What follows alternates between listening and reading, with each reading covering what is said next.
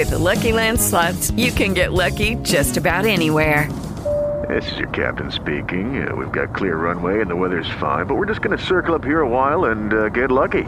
No, no, nothing like that. It's just these cash prizes add up quick. So I suggest you sit back, keep your tray table upright, and start getting lucky. Play for free at Lucky Land Slots dot com. Are you feeling lucky? No purchase necessary. Void where prohibited by law. eighteen plus terms and conditions apply. See website for details.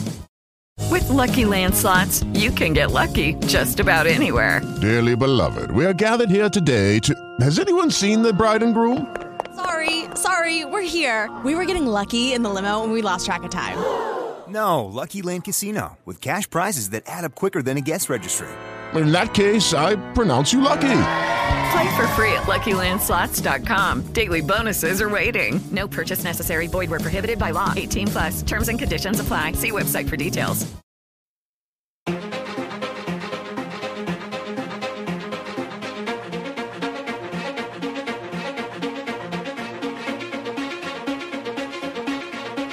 Welcome back to Forbidden Knowledge News. I'm your host, Chris Matthew. Tonight, I want to welcome orthopedic trauma surgeon, best-selling author and lecturer, Doctor Lorraine Day. Doctor Day reversed her severe advanced cancer by rebuilding her immune system with natural therapies so her body could heal itself.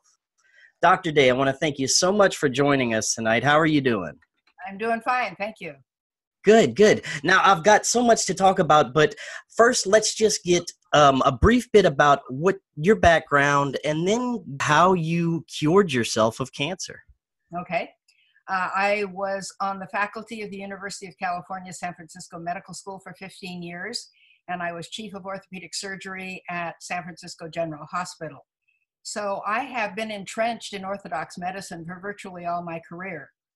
But I found out that what we were doing was really not the right thing for cancer and virtually every other disease. And let me just say that when I was a medical student, I realized that doctors never cure any disease.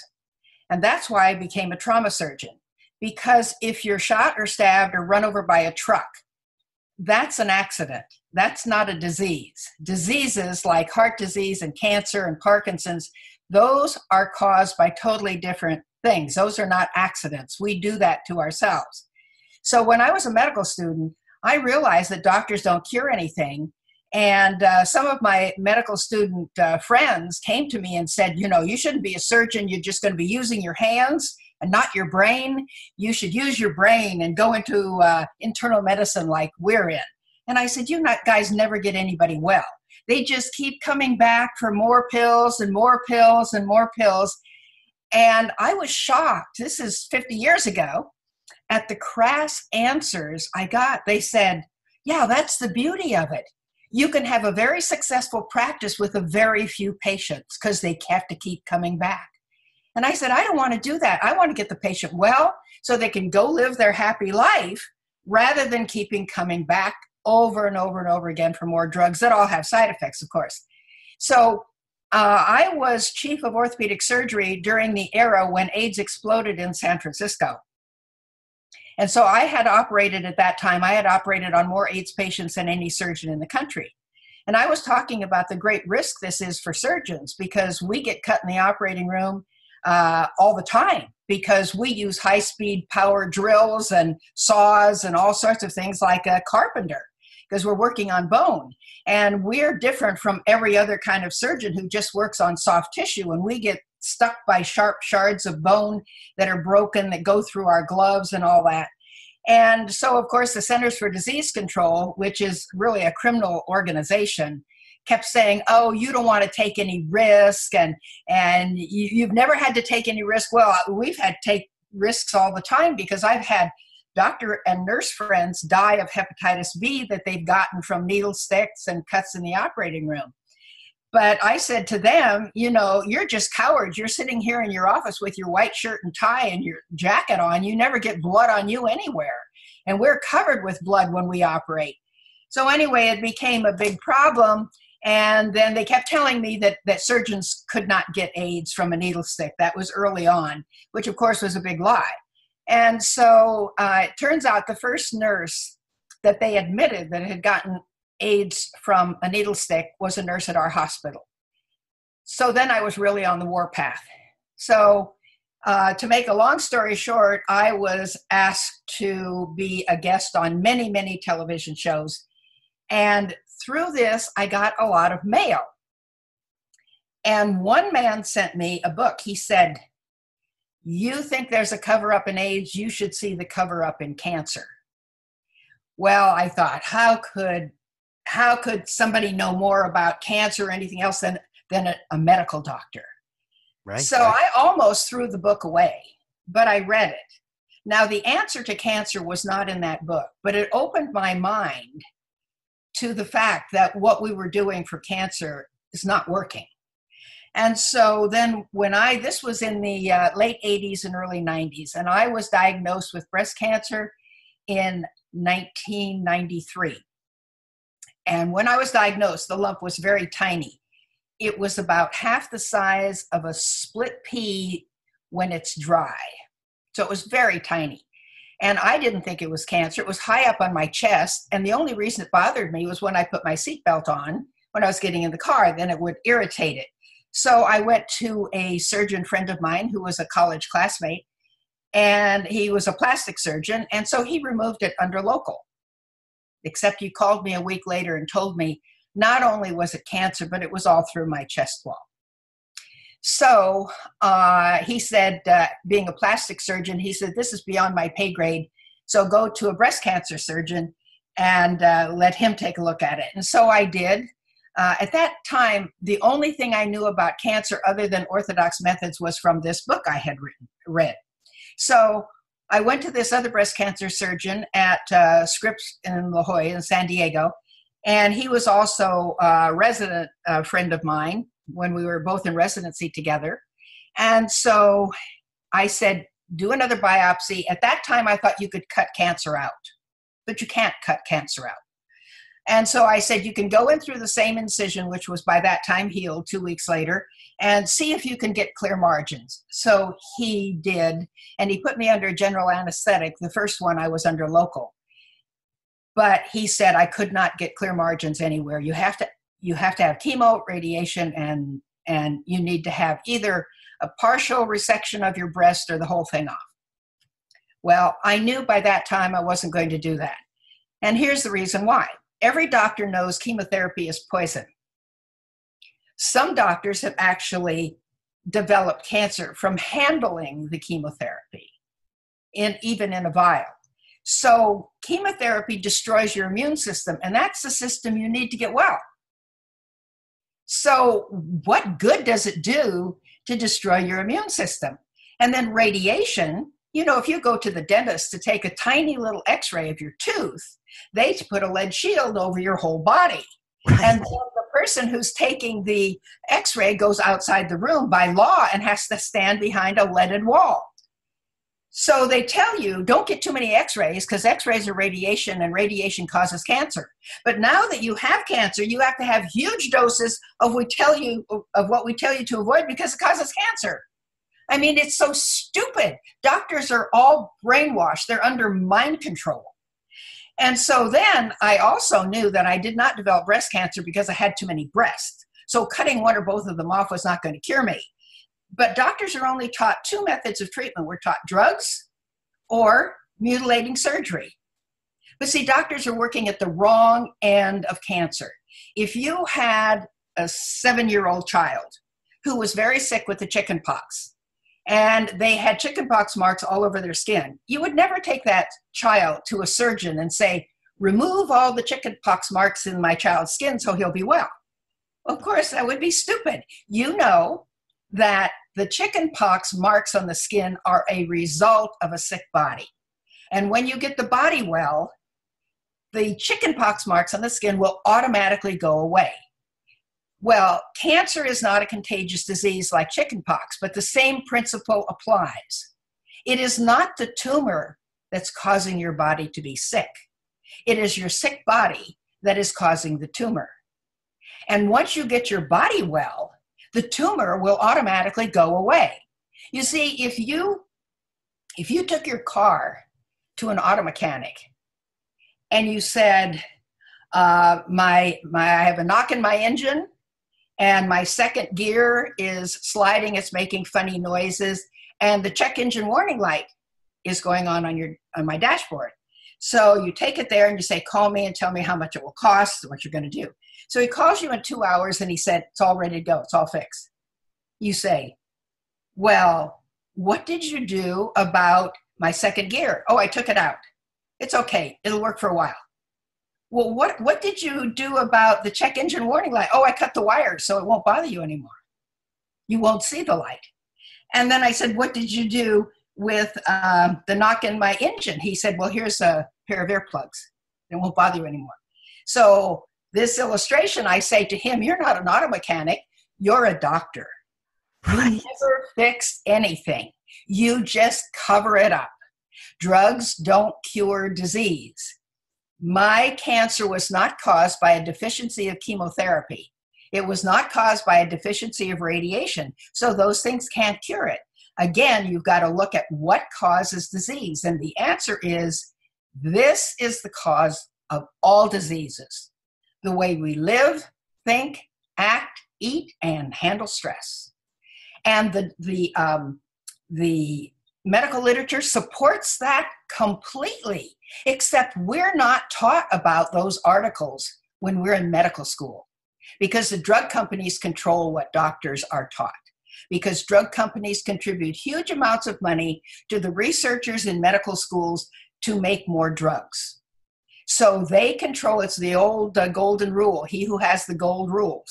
And so the drug companies control what doctors are taught, and we are not taught to get anybody well. Because there's one, uh, there's on the internet recently, one, uh, I, I guess I shouldn't call them drug dealers, but that's what the drug companies are. One of them said, you know, uh, curing disease is not a good business model. that is that is pretty crass. Yeah, that's so, awesome. Yeah. So anyway, um, what we have to do, see, first of all, our diet is horrible, but that's only one part of the plan. I changed my diet immediately to a totally vegan diet. Now, before you go any further, I just wanted to address that many doctors say that it's also genetic, and it's, no. It's not, is it? No, and I can tell you why. It's real easy to show that it's not genetic. Uh, first of all, I, when I was in medical school, I could never figure out why we always took a family history. And then it was because, oh, you know, if your mother had it, then you passed down in the genes to you. And now they're they're messing with the D N A because to keep you from having diseases. Well, that's crazy. Here's the, here's the answer. In nineteen hundred, only three percent of Americans had cancer. Now over fifty percent of Americans will develop cancer in their lifetime. If it were in the genes, our great-grandparents would have had to have as much cancer as we do in order to pass it down to us, you see? But they didn't, because only three percent. When I was, when I was young, no child ever had cancer. No young adult ever had, no, no middle-aged people had cancer. It was only a few really old people. Now everybody's got cancer. They have whole hospitals full of children with cancer. And so um, uh, cancer is, is not genetic. And if you see a very obese woman walking down the street with two obese children holding on to either hand, that is not genetic. She's feeding those kids what she's eating. And if you live, think, act, eat, and handle stress like your mother and grandmother did, well, then you'll probably develop the same diseases. It's not rocket science. It's just if you do those wrong things, you'll probably get the same disease. So it is not genetic. We damage our own genes, but we can fix them because the body has a marvelous D N A repair mechanism that can repair sixty-six thousand damages a day. But we abuse our bodies so much by the way we're living, thinking, acting, eating, and handling stress, that the D N A repair mechanism is just overwhelmed and it cannot work that fast. And so then we develop sickness. So um, food is extremely important because all animal product products promote the growth of cancer and just about every other disease. And here's why. Hormones promote the growth of cancer. you you have enough of your own hormones. You don't need to eat the hormones of the animal. When you do, then you get all those extra ones, plus you get the extra ones that the um, that the cow or sheep grower gave to their animals to make them grow faster. So you're getting, taking all that into your body. Secondly, uh, meat, poultry, and fish have no water in them and no fiber. So then water acts like a, a hormone that increases the peristalsis in your intestines to get the waste out more quickly. So meat, poultry, and fish are in your intestine for a much longer time than fruits, grains, and vegetables, which are primarily water. You can make juice out of fruits and gra- uh, vegetables, but you cannot make juice out of a steak, except for the blood. So, so this, the, the meat, poultry, and fish go very slowly through your intestine, and they putrefy. So you have a decaying, putrefied carcass of a dead animal in your intestines for days. And that's forming tremendous toxicity. Doesn't that sound good to eat? Yeah. That's making me hungry as we speak. Right. And so so that, that forms toxins, and then the blood vessels in your intestine take up those toxins and deliver them to every cell in your body. So you are sick. So so I, I became a vegan vegetarian the day I found out I had cancer, because I knew that was important. And it's the diet I still eat. And people say, oh, well, you know, uh, you can't get enough protein. Well, people are gorging themselves on protein. They're, the average American eats four times more protein than they need. It's the meat and dairy industry that makes you think you need protein. I have in one of my books that I've written, called Getting Started on Getting Well, I have the U S Department of Agriculture vegetable protein chart in there. Spinach is forty-nine percent protein. Kale is forty-five percent protein. Lettuce is forty-three percent protein. There's protein in every fruit, vegetable, and grain. Lemons are sixteen percent protein. You don't need to eat the carcasses of dead animals to get your protein. Again, I say that, that uh, Uh, Americans are gorging themselves and killing themselves with protein. Protein is only needed for growth and repair. We are meant to live on carbohydrates. Carbohydrates. This ketone diet, the reason people lose weight on the ketone diet is because it makes them sick. When somebody comes into the emergency room in ketosis, that is a, an emergency. And sometimes diabetics come in. It's an emergency. So people are making their bodies sick, and that's why they lose weight. They also have, they lose friends because they have really bad breath, because they've got all of these dead animals rotting in their intestine, and it comes out in their perspiration and their breath and everything. So did you have a question? Well, yeah, I was just also going to say the the the oh, industry that handles the industry that handles the meat, um, the the the meat cutting industry and the processing plants, uh, they they have very unsanitary practices as well. Oh yes, and and of course the government allows. Uh, they have the S I S, which is the self-inspection system, so they get to uh, guard their own hen house. You see.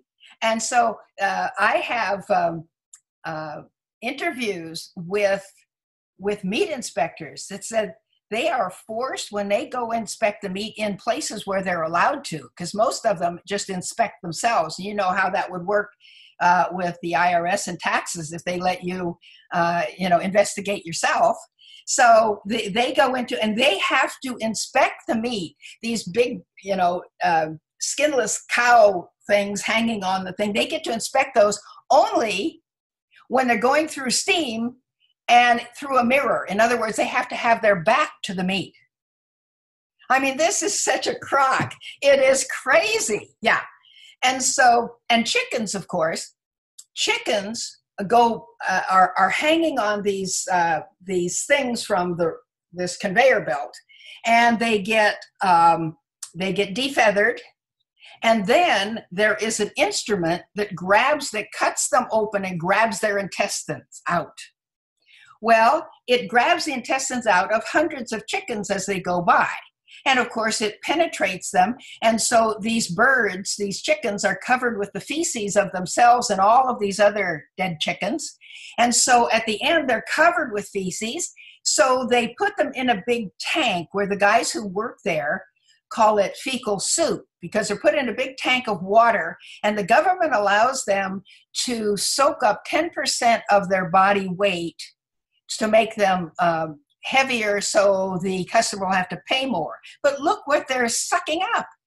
It's feces. And people say, well, I cook my chicken well. I, would you like your feces raw or cooked? You're still eating feces. You know, what are you thinking? And people wonder why they're sick.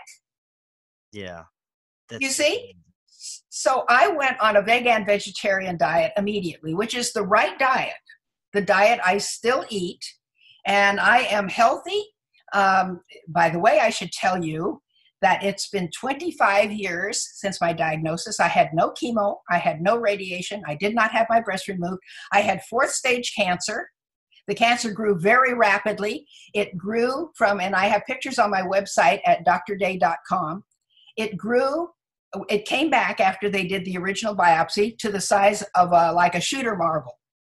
And then within three weeks, it stayed that way for about eight months. And then in three weeks, it grew to the size of a softball on my chest. It was gigantic and terribly, terribly painful.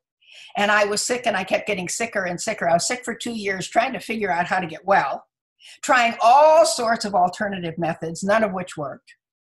And then I became bedridden for six months. And at one point, I was not expected to live through the night. And here I am, twenty-five years later, alive and well and cancer-free.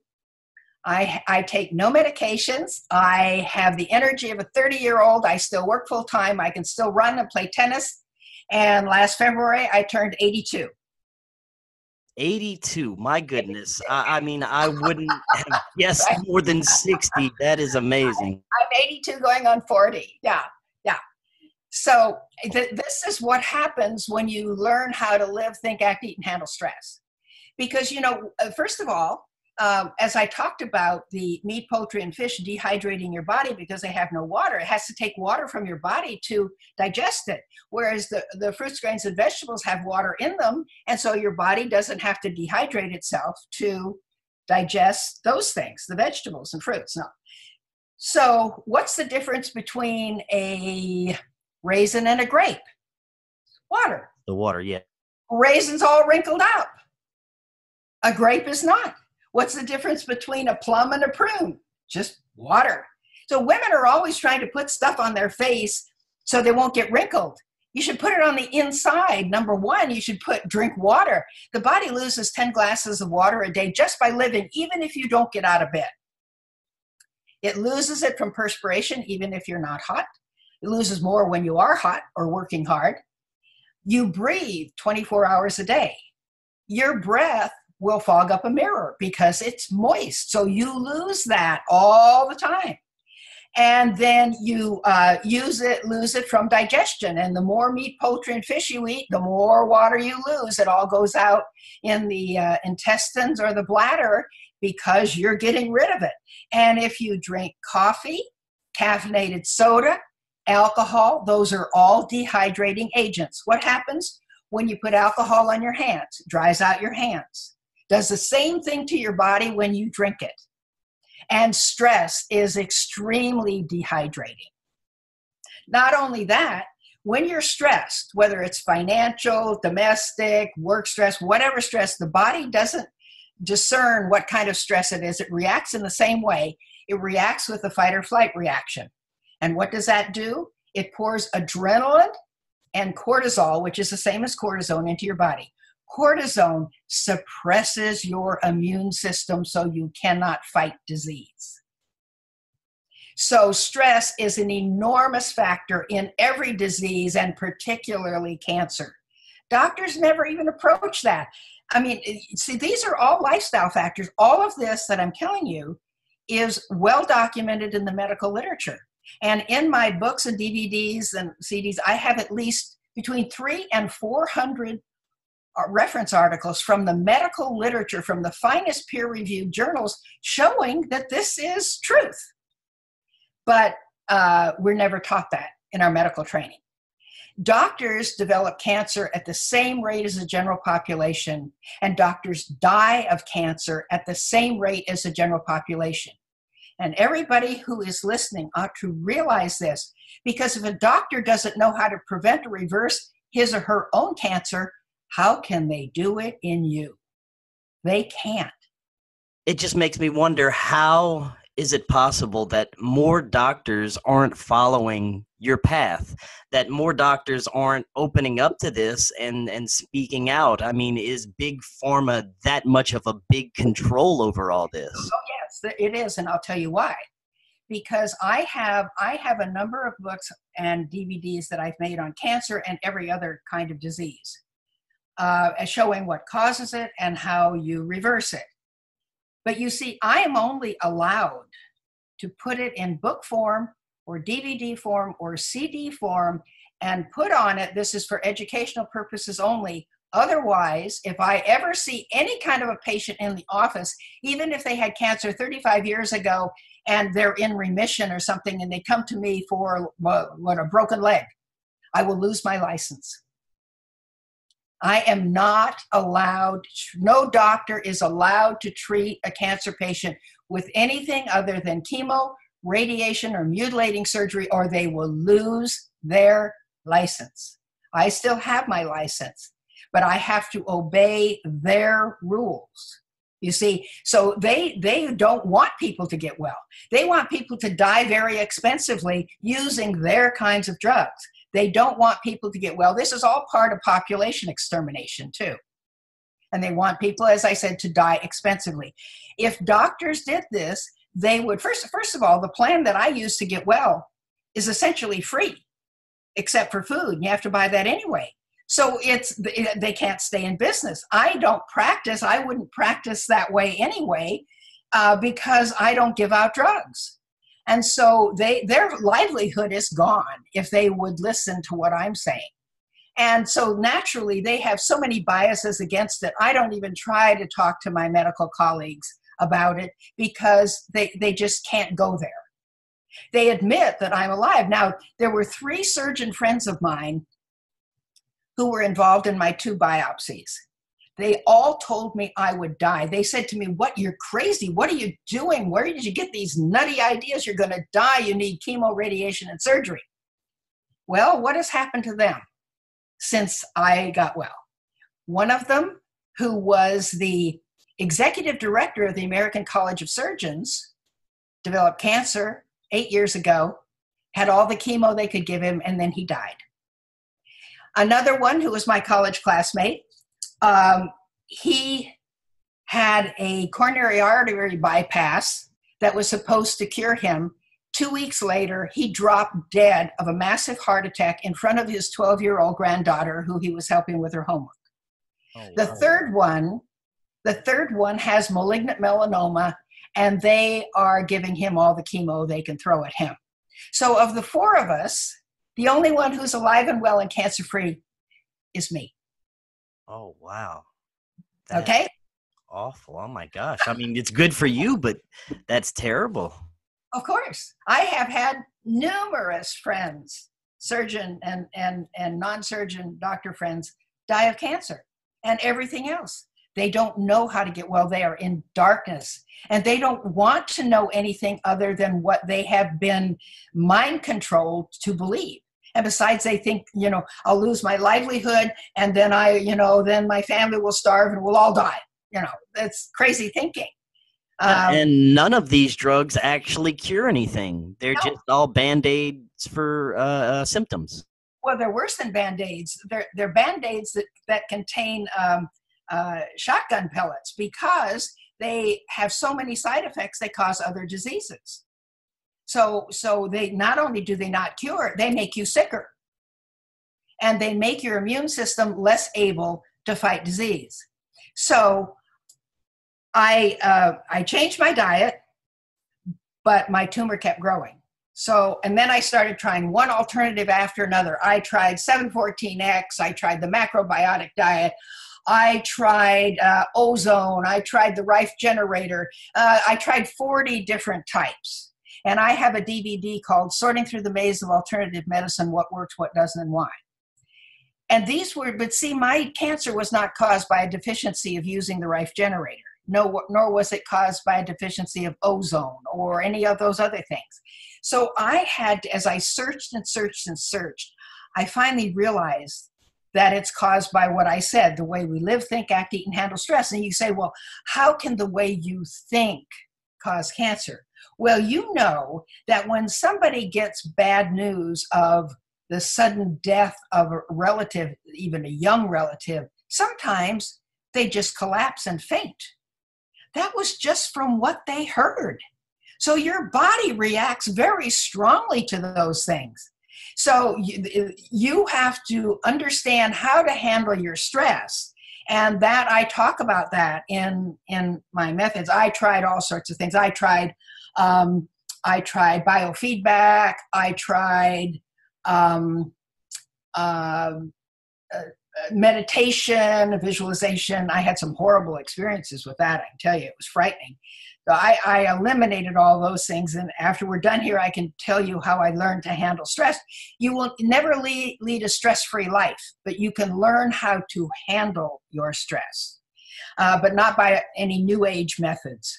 So I tried uh, many, many different types of alternatives, and my tumor kept getting bigger. I kept getting sicker. And as I said, I was bedridden for six months. At one point, I was not expected to live through the light night. And I had to make a decision. My husband said at that time, I had collapsed on the floor. And I was afraid for him to pick me up, because when you get picked up, sometimes your body tenses. And I was afraid even that amount of motion, I would die. And so he said, I'm taking you to the hospital. You're dying. And I said, I'm not going. With Lucky Land Slots, you can get lucky just about anywhere. Dearly beloved, we are gathered here today to... Has anyone seen the bride and groom? Sorry, sorry, we're here. We were getting lucky in the limo and we lost track of time. No, Lucky Land Casino, with cash prizes that add up quicker than a guest registry. In that case, I pronounce you lucky. Play for free at Lucky Land Slots dot com. Daily bonuses are waiting. No purchase necessary. Void where prohibited by law. eighteen plus. Terms and conditions apply. See website for details. With Lucky Land Slots, you can get lucky just about anywhere. This is your captain speaking. Uh, we've got clear runway and the weather's fine, but we're just going to circle up here a while and uh, get lucky. No, no, nothing like that. It's just these cash prizes add up quick. So I suggest you sit back, keep your tray table upright, and start getting lucky. Play for free at Lucky Land Slots dot com. Are you feeling lucky? No purchase necessary. Void where prohibited by law. eighteen plus terms and conditions apply. See website for details. I'm not going. Because I knew that if I went to the hospital, my doctor colleagues could put in an I V, they could hydrate me. I hadn't been able, by that time, I hadn't been able to eat for two weeks. I hadn't been able to drink anything for days. You can't last much longer that way. And I knew I was dying, but I knew that they could put in an I V and they could give me nourishment through the I V and fluid through the I V. And in an hour or two, I would feel like a new person, but I would die. Eventually, because I knew that they don't know how to cure you. So there's only one doctor in the universe who gives you one hundred percent guarantee that if you follow his ways, you'll be well. And I was, for all of my adult life, I was an agnostic. But God says in Deuteronomy seven eleven to fifteen, if you obey my laws, and that includes all these health laws that I'm going to talk about, uh, sunshine, fresh air, um, Uh, the proper sleep at the proper time of night, and many other things. If you obey my laws, my commandments, all ten of them, and my decrees, I will keep you free from every disease. Well, being a doctor, if you have chemotherapy or radiation, the doctor has so little confidence in his ability to make you well that you have to sign a consent that if you are maimed for life or you die, neither you nor your family will sue them. Well, that's no confidence at all. But here, God gives you a one hundred percent guarantee if you follow his way, you'll be well. So I thought, well, that sounds good to me. So I better figure out what that involves. Well, um, you have to have the proper nutrition. Exercise is extremely important, but I got to the point where I was bedridden. I couldn't exercise at all. Water is very, very important. The body is seventy-five percent water. The brain is eighty-five percent water. And it's a big thing in Alzheimer's as well, because every thought in your brain is transmitted on waterways. So if you don't have enough water in your body, including in your brain, you can't transmit a thought. The water is extremely important. And people are dehydrating their bodies with stress, with caffeinated beverages, with alcohol, with everything, animal products. And so uh, I had to start drinking a whole lot of water and a whole lot of juice because my body was so deprived. And I destroyed my body in large part by doing good things in my profession. I'm a trauma surgeon. So I was operating night and day. When there was a gang war in San Francisco, I had operated seventy-two hours straight with no sleep and with no decent food. And so what you do is you just exist on sugar and caffeine. And so while I was operating and have my mask on, and the circulating nurse would bring the coffee and she'd put a straw in it and put it behind my mask into my mouth, and I would suck up some more caffeine to keep going. Because when you have gurneys outside your operating room lined up with people who need you to operate, you can't just say, oh, I'm tired, I'm going home. So I was destroying my body. I loved my work. And it wasn't stressful to me psychologically, but it was stressful to my body because I wasn't getting the proper nourishment. I wasn't getting the proper sleep at the proper time of night, which is critical to stay well. So uh, I and, and I had gone through a really messy divorce and a custody battle for my children, which was just as stressful as my job, maybe more so. Fortunately, I won custody, but it was very acrimonious, and it really took, it destroyed my health. So here I end up with cancer.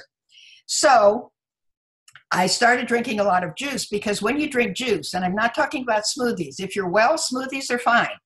But if you're sick with cancer or some other serious disease, you want juice and not smoothies. And the reason is you eat three meals of vegan, vegetarian food a day, but in between you drink your juice. If you're drinking a smoothie, it has fiber in it, and then your body has to digest it all day long. You're, you're drinking so much. And so that wears out your body, and a cancer patient needs all the energy they, they can get to heal. So you don't want to waste it in this digestion all day long, because I drank thirteen glasses of juice a day, plus extra water, because I figured I never drank water. When I'm, as a trauma surgeon, no, no trauma surgeon, most doctors don't drink water. They drink, with trauma surgeons, drink anything with caffeine because they have to stay awake all the time. So I figured I was like seventeen years behind in my water drinking. So I had to drink a whole lot of juice, because juice is considered water, but it's got nutrition in it. And the way you rebuild your immune system rapidly, because I was going downhill fast, is to drink a lot of juice in between your meals. You get your fiber with your meals, but you get your juice and your, your fluid in between. So I started doing that. And, and at first I was exercising until I got too sick that I couldn't. I couldn't get out of bed without help. Um, and so then you need sunlight too. You need sunlight. Sunlight does not cause skin cancer. I'm going to say that again. Sunlight does not cause skin cancer. Every doctor is taught that, but it is a lie. In nineteen hundred, seventy-five percent of Americans worked outdoors because we were still an agrarian society. There was no skin cancer. Now, only ten percent of Americans work outdoors, and skin cancer is everywhere. It is not the sun. Now, I don't recommend people go out and fry themselves. You don't go out at the hottest time of the day, and you can go out half an hour, Uh, forty-five minutes a day, uh, but not at the hottest time of day. But your body needs sun. You can't grow a healthy garden without sun. I see these people covering themselves all up so they don't get any sun on them. That is crazy, and it is unhealthy. So you need sunlight. Sunlight does many things. It lowers high blood pressure. It decreases stress. Uh, it turns vitamin, uh, it turns cholesterol into vitamin D when it hits your skin. It does all sorts of wonderful things. It also decreases the size of internal cancerous tumors. Sunlight. So I spent time out in the sun. And um, I also eliminated all sugar from my diet.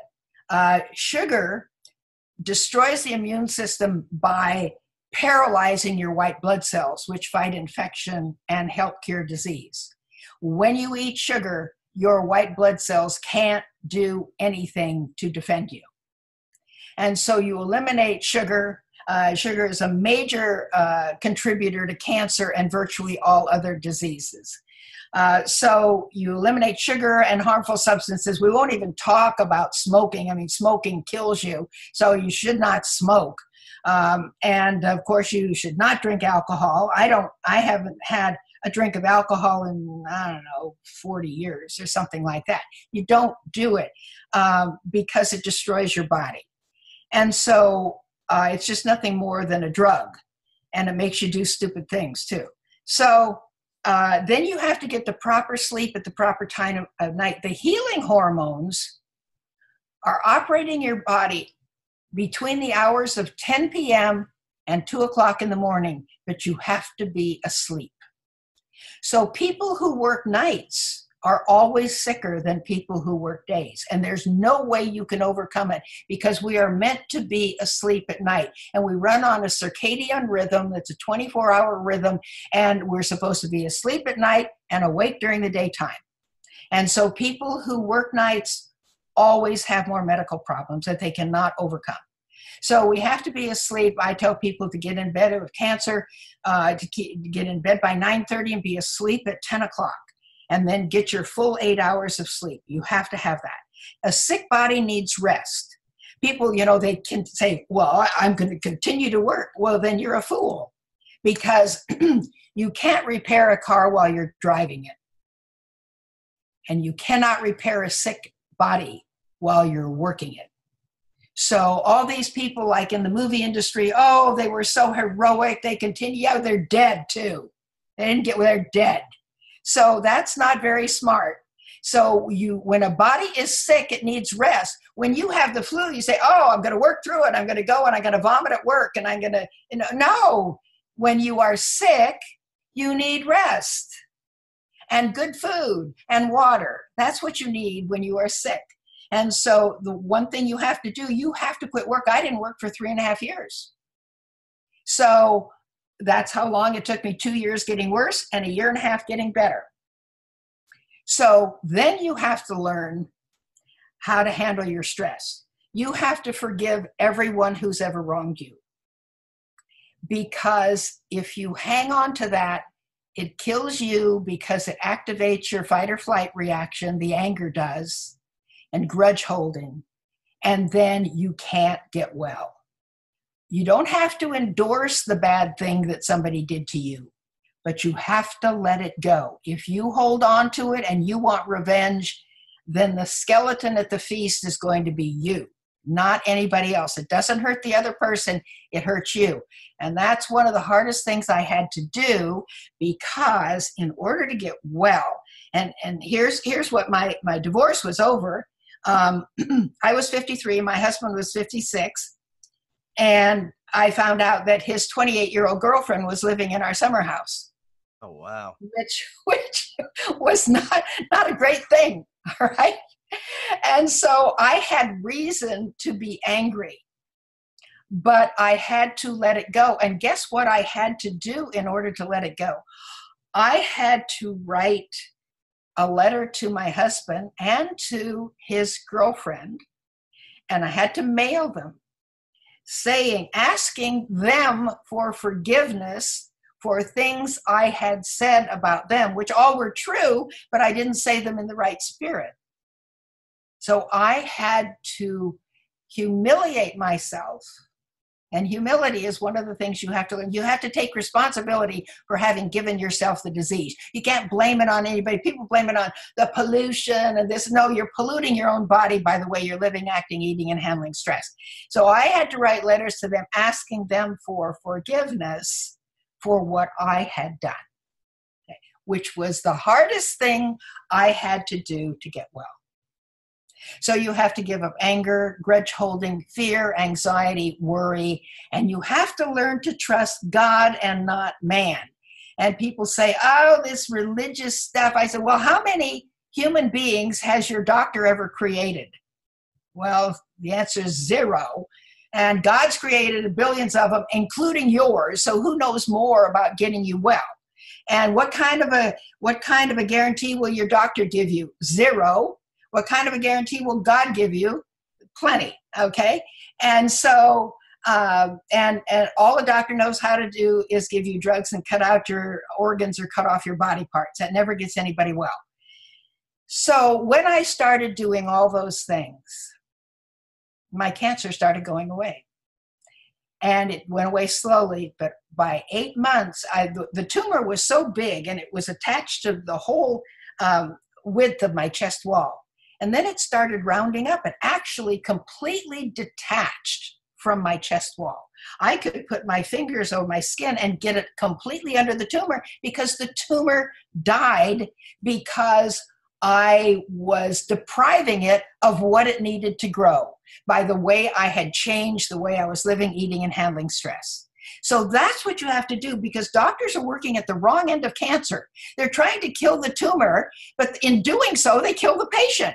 They destroy your immune system so you can't fight the disease. So every time it comes back, they, oh, what are they going to do? Give you more chemo. Oh, really? Well, that didn't work last time. Oh, well, we have to give you more chemo. Well, then it comes back again. You have more chemo. Well, the definition of insanity, as everybody knows, is doing the same thing over and over again and expecting a different result. It doesn't work. Didn't work the first time. Made you sicker. It destroyed your immune system, so you're less able to fight the disease. So instead of trying to destroy the tumor, which is not the problem anyway, it is the result of a sick body. What you want to do is change all the things in your body so you deprive the cancer cells of what they need to grow, and then the tumor will die because it cannot sustain itself. And so then my tumor started going away, and it took me an additional um, ten months to regain my strength. So it was eighteen months uh, until I was well enough to work at a desk all day. But I had been so depleted and so terribly sick that it took an additional three years after that before I could go to the gym, because my goal was I wasn't going to go to the gym until I had enough, enough strength to sit myself up on an exercise bench. I didn't want to roll over on the floor and get up on all fours. And that took me three years of trying to exercise to get that strength back. So I was really depleted. I was terribly, terribly sick. And here I am, totally well, cancer-free. I can do anything I did when I was thirty or forty years old. And I have the energy, as you can see, of, you know, somebody less than half my age. Yeah, and I amazing. Yeah. And I work a sixteen hour day. So and I have a disabled husband that I take care of. I take care of all of his business. He has a lot of income property one hundred miles away. I take care of all that. I run my own business. I have written many books. I've written, I'm on my tenth book now. I have uh, eleven D V Ds and many, many C Ds, and I keep writing more and more information. And, and so I'm going strong, and that's how everybody should be at this age. So uh, I was well in three and a half years. I've been well ever since. And my diagnosis was made on November first, nineteen ninety-three. And here it is, uh, two thousand nineteen, last, last November, it was twenty-five years. And last February, I turned eighty-two. That's fantastic. Everybody can do this. Yes. And now when you hear things like um, as a healthy person is bad business, I mean, it makes you think, what kind of psychopaths are running our world um, where there's, there's no care for humanity? Um, they don't want us getting better. They don't want us to know this information because basically they'd lose money. I mean, it's it's very sad state that we're living in right now. And I'm just wondering, do you see any hope for that in the future? No, no, it's only going to get worse. And that's why I, I can tell you this. I know that they're going to eliminate all doctors. I, I realized this thirty-five years ago when I was on a, an, a committee for the National Institutes of Health in Washington. there were just about twelve of us, and the issue was on biomaterials for use in the body. And since I'm an orthopedic surgeon, we use metal in the body. We use plastic and metal to, for total hips and things like that. So this was on biomaterials. And so at that time, they were publishing in the Journal of American Medical Association, which we call JAMA, J A M A. Um, they were publishing these um, Uh, conferences. They were called consensus development conferences. And so this was one of these meetings that would be published in the medical journal JAMA about a certain aspect of medicine. So I thought, why are they doing this? What, what, what, what is the purpose of doing this? And it was really quite interesting because the N I H, which arguably is the greatest um, Um, organization for health and medicine in the world. And they have given out, by the way, let me get a water here. They have given out over the last hundred years, a trillion dollars in research funds, a trillion dollars in research funds to hundreds of researchers around the country, even in their own laboratories. It's all taxpayers' money. And guess what? With that trillion dollars and thousands of medical researchers, they have never found one cure for one disease. In a hundred years of Nobel Prizes for medicine and physiology, they have never found one cure for one disease. Doctors don't know how to cure even one disease. And people say, well, they have antibiotics for infections. Antibiotics don't cure disease. Antibiotics kill bacteria. Every doctor, including me, has had a sick patient in the intensive care unit. If you have a patient who's severely injured in an automobile accident and, and they have massive injuries, many times they're so depleted they'll get an infection. So you give them the proper antibiotics in the proper dose, and they still die because they don't have enough immune system to get them well. The antibiotics not only do not cure the disease, they can kill some bacteria, but antibiotics wipe out the good bacteria in your colon, which are a third, which is a third of your immune system. The good bacteria in your colon are wiped out from antibiotics, from many other drugs, and from eating animal products. That's why they're talking about, oh, take probiotics. No, just stop eating the crap and learn how to handle your stress and eat right and have a good immune system. You see, if you've got a, um, a faucet that is pouring out water and it's the sink is running over, you can either take a mop and keep mopping it up, or you can use your brain and reach under and turn off the valve. And people, you know, people are taking all sorts of medicines for their cholesterol. Well, I say there's a really good way to lower your cholesterol. Stop eating it. Because there's no cholesterol in fruits, grains, and vegetables. There's only cholesterol in meat, poultry, fish, dairy products, and eggs. So stop eating it. Instead of taking a bunch of drugs that are going to kill you, Uh, to lower your cholesterol. And of course you get out in the sun too, that helps lower your cholesterol. So people don't have to be sick. A year before I was diagnosed with cancer, I was diagnosed with Parkinson's and I had a very severe tremor. And when I started getting well from cancer, all my Parkinson symptoms went away too. That's when I realized all diseases are caused by the same things. They're all lifestyle factors. They're the way we eat, live, and handle stress. And so if you eat, live, and handle stress like your mother who developed cancer, you'll probably develop cancer, but it is not genetic.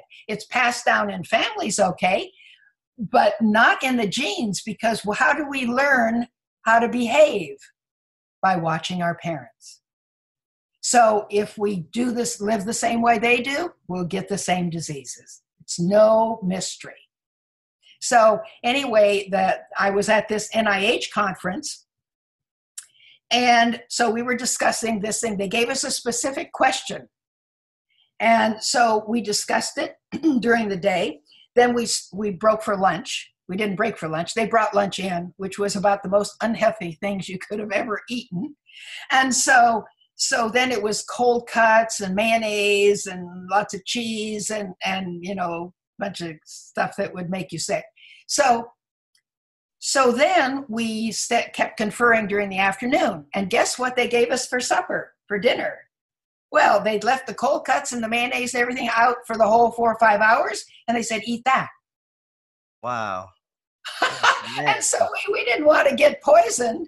So we said, well, we want to go out. No, you're not allowed to leave the room. What? We are prisoners? They would not allow us to leave the room except to go to the bathroom. We were prisoners. So then we, we had our decision about what should be done medically for this particular question they asked us. And so we had a babysitter from the N I H there, and he looked at our answer and he said, no, this, this, we will not accept this. We said, well, this is our answer. No, we will not accept it. Go back and confer some more. So we did. And then we came back. This is our answer. This is our answer. And you know what he said? He said, well, it doesn't matter. We're going to rewrite it anyway. Oh, God. Can you imagine? We're going to rewrite it anyway. And then they demanded that we all show up at six o'clock the next morning for a press conference to endorse what they had written up, which we didn't even know about. I just, I just packed up. I got on my airplane and I left. I didn't show up. But then I started thinking, why are they doing this? To make a very long story short is when you go to the doctor now, they give you a sheet for family history that you fill out. They give you a sheet for your symptoms. Yeah, I read this and this and this and what drugs are you on and all that. Well, they can just put that in a computer and the drugs that you're going to get comes out the other end. The doctor doesn't make any decisions. They're doing that because a doctor must do for these particular symptoms, he's got to give these drugs. The doctor doesn't have any right to change anything. He doctor doesn't have any right to think. So what they're going to do is they're going to eliminate doctors because, again, all doctors do is give you drugs anyway. That's all they do. They don't do anything else. So they can put that in the computer. The computer can also uh, use a, um, uh, a uh, program to make sure that your drugs don't interact and all that, which a human being has a hard time doing. And so then uh, at the other end, they're going to come out. Now, they, I, I predicted fifteen years ago, twenty years ago, that they were going to have clinics in drugstores and in major sales stores like Walmart. Guess what? That's what they're doing. Yeah. And they're going to eventually just train a cashier at Walmart with two weeks of training so they can take a blood pressure and take a pulse.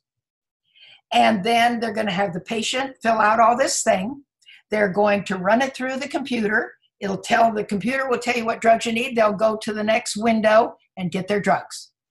Now, there will be a few patients who are bigger problems. And so what they will have is they will have some doctors in New York, and they will go via television, and they will be able to see the patient, ask the patient some questions.